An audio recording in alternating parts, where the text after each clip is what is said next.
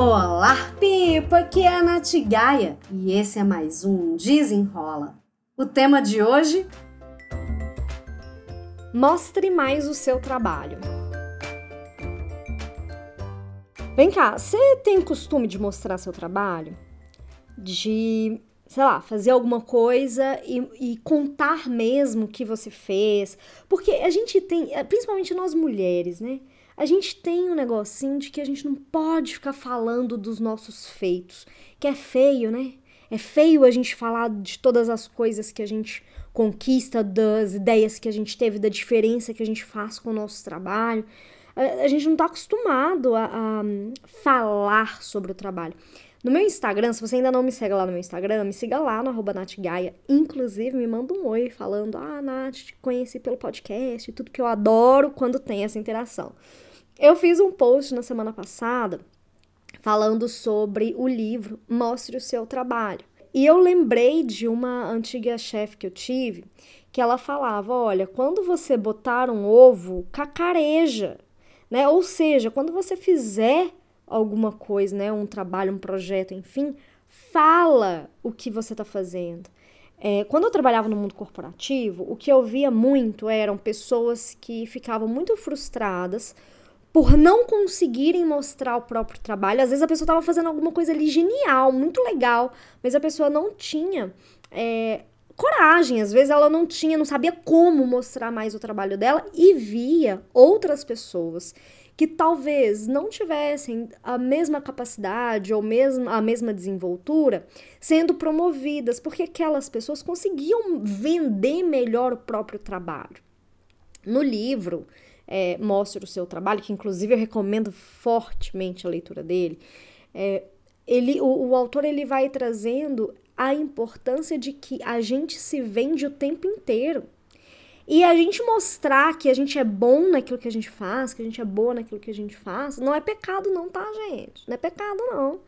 E aí tem uma parte no livro que ele fala assim, olha, porque as pessoas falam assim, ah, mas eu não sei nem o que que eu vou mostrar do meu trabalho né? Ah, eu não sei nem é, como começar isso. Então eu vou falar para vocês duas coisas. Uma na versão é, mundo corporativo e a outra na versão mundo empreendedora. Porque isso é extremamente importante para esses dois mundos, tá? Tanto no mundo onde ou você é servidor ou você trabalha numa empresa, enfim, quanto para quem empreende. Então, para quem trabalha numa empresa, é, e tem a possibilidade de participar de reuniões. Você pode, inclusive, convocar uma reunião com a sua liderança, uma reunião de 30 minutos, alguma coisa assim, para você mostrar os resultados do seu trabalho. É claro que o seu líder ele já ele tá ali ciente daquilo que você está fazendo, mas você apresentar de uma forma vendedora, uma forma, olha a diferença que essa ação, que esse projeto provocou.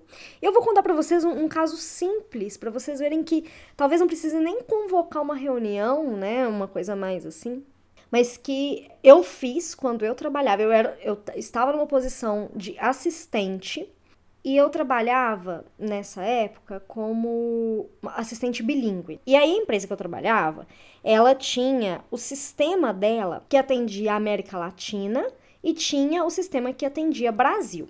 E aí a gente tinha que captar, coletar os e-mails dos nossos clientes que né, usavam serviços. No Brasil, ela já era incluída automaticamente no mailing e que se ela não quisesse fazer parte do mailing, ela seria, ela poderia optar por tirar o nome dela do mailing, ok? Agora, o sistema latino, né, o sistema que atendia a América Latina era diferente. E aí, o que que eu fui percebendo? Como eu fazia análise, o suporte da, dessa parte da América Latina, eu comecei a reparar que a gente tinha poucos contatos no, na, na nossa base. E não é normal, porque não era, não era proporcional ao número de serviços que a gente prestava. E aí eu fui descobrir que para o sistema da América Latina, o cliente ele já não nascia, o cadastro do cliente não nascia já com o e-mail. A pessoa que tinha que optar por deixar o e-mail dela.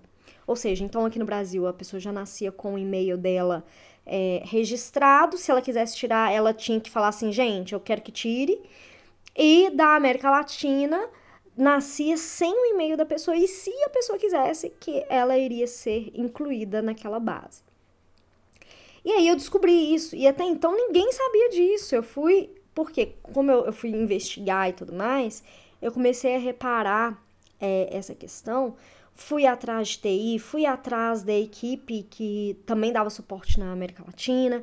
E aí, quando eu descobri que era por isso, eu tive meu momento, ahá, então é por isso que está acontecendo, por isso que eu tenho poucos e-mails aqui na minha base. Eu fui na minha líder e falei assim: olha, olha o que está acontecendo. Está acontecendo o XPTO. Eu sugiro que o nosso procedimento mude assim, se assado. Vamos ver quais são as implicações.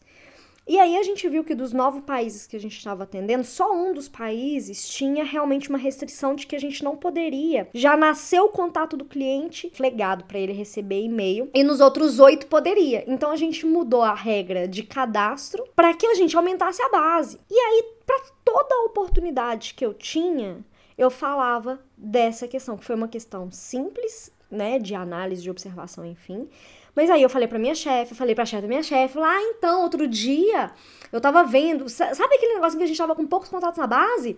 Então eu descobri, fazendo assim, se assado, que o problema era esse. Resolvi com a equipe tal. Veja, é uma, uma situação que é simples, entre aspas, mas que eu consegui mostrar o meu trabalho. O que eu fiz, a decisão que eu tomei, teve impacto na empresa, enfim. Agora, quando a gente fala, então isso é para vocês aí que escutam esse podcast, inclusive, inclusive assine esse podcast, porque aí toda segunda-feira você recebe esse podcast, né, no seu, na atualização aí dos, da sua plataforma, seja Spotify, Deezer, enfim, da Apple. É, aí pensando na questão do empreendedorismo. Aí a gente fala muito de redes sociais, ah, que a gente tem que montar, é, a gente tem que mostrar o nosso trabalho nas, nas redes sociais, enfim. E uma coisa que eu tenho dificuldade real e assim, aos poucos, né, eu, eu, vou, vou entendendo como é que funciona isso e tudo. Mas esse livro me ajudou muito nessa percepção. Que assim, beleza, o que, que eu vou mostrar do meu trabalho lá no meu Instagram? E aqui no livro ele fala assim: a melhor maneira de começar o caminho para mostrar o seu trabalho é pensar no que você gostaria de aprender e se comprometer a mostrar esse aprendizado na frente dos outros. Então, ah, eu, se eu, se eu não fosse organizada, eu gostaria de aprender como me organizar. Então, volta e meia, eu mostro lá nos meus stories. Eu mostro no Reels como é que eu faço o meu planejamento semanal. Eu mostro lá no Instagram, no YouTube também, como é que eu faço meu planejamento. Então, eu vou pegando elementos que eu gostaria de aprender e replico isso, começo a mostrar isso. Às vezes a gente acha que não merece ser compartilhado, sabe? Ah, vamos, vamos pegar o exemplo, esse mesmo exemplo aqui do planejamento. Poxa, para mim é muito simples fazer um planejamento, um planejamento semanal. Eu faço um planejamento semanal há anos. Só que a pessoa que está tendo a primeira, o primeiro contato dela comigo, o primeiro contato dela com produtividade, ela não sabe fazer isso.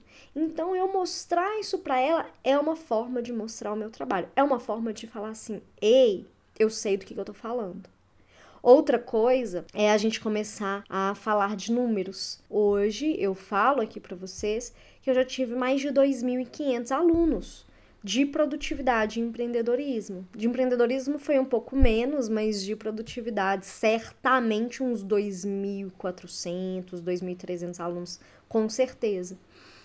Diversos cursos, assim, de diversos cursos de produtividade, de hábitos, é, de atendimentos individuais eu tive contato com mais de 2.500 pessoas para falar sobre produtividade. Aí quando você sabe disso, você, poxa, a Nath, ela sabe o que ela tá falando. Já foi para diversas empresas para falar sobre produtividade. Desde Boticário, Volvo, Correios, Caixa Econômica Federal. E aí eu estou mostrando para você que ainda não me conhece, que eu sei do que, que eu tô falando. E outras empresas me buscam para também dar esses treinamentos. Então, assim, falando sobre isso, falando para onde é que eu já fui, também é uma forma de mostrar mais o meu trabalho para você. Agora eu quero que você pense, de qual lado você tá aí dessa balança, de quem tem carteira assinada, de quem empreende, como é que você pode mostrar mais o seu trabalho nessa semana? E se você encontrar alguma forma de mostrar melhor o seu trabalho, o que, que, você acha de postar lá nos seus stories do Instagram? Me marcar, me marca lá no arroba Natigai. Eu quero ver você mostrando mais seu trabalho, eu quero conhecer também o seu trabalho. E aí, se você me marcar lá e falar sobre o podcast, enfim, eu vou lá te seguir, vou acompanhar e divulgar também o seu trabalho. Qualquer dúvida, comentário ou sugestão, me manda um e-mail no contato arroba natgaia.com. Me siga também no meu YouTube, youtube.com barra Natália Gaia, Natália com TH. Eu espero que você tenha gostado e até o próximo. Desenrola!